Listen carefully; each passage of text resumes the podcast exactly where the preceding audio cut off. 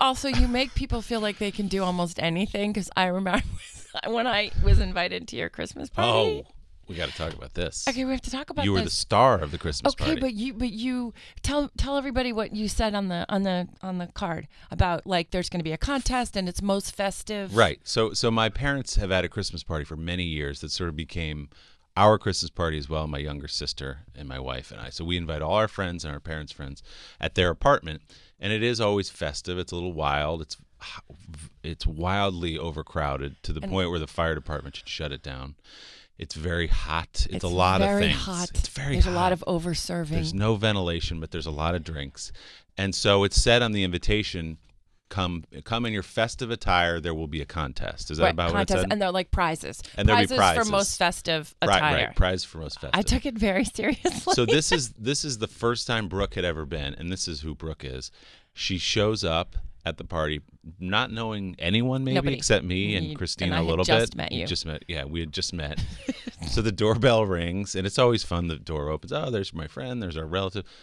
The doorbell rings, and I'm a little bit down the hall. And I sort of hear a hush come over this giant crowd of people.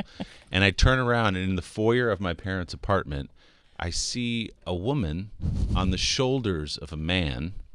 She appears to be dressed as a Christmas tree.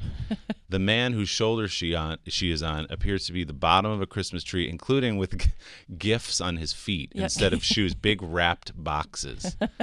And I went, "What the hell is it? Did somebody hire somebody like a like a Christmas gram Like to the show up at the party?" stripper. Yeah. And I looked over, and it was Brooke Shields. and I was holding a bucket of KFC. Yes, and you were holding a bucket of KFC. Yes, as You- an ornament. And by the way, as the ornament, and that KFC went in a second. That was inst- gone. Oh, It, was, the hit of the party. It was, the eaten hit of so the party. Fast. But the, the worst part about it was the most festive that other people were. They they like had a Christmas sweater on. Right. So I'm the schmuck that's like holding lights in the shape of a Christmas tree on the t- on the shoulders of my friend Dan, and then I had to cr- I couldn't even get in through the door. Right. And then there was no gift. There was no prize. You didn't get a prize? No, I had to steal one Oh, of I your feel ter- father's Emmys. Oh, good. Oh, is that where that But went? That's where that Oh, went. okay. No, remember I took it and I, and I was like, "That's okay, it's all right. I don't mind that there's no prize." And I took the Emmy and I shoved it down my dress. and who was going to go get it? And who, yeah. you know what? He was a happy, happy little statue for a little while.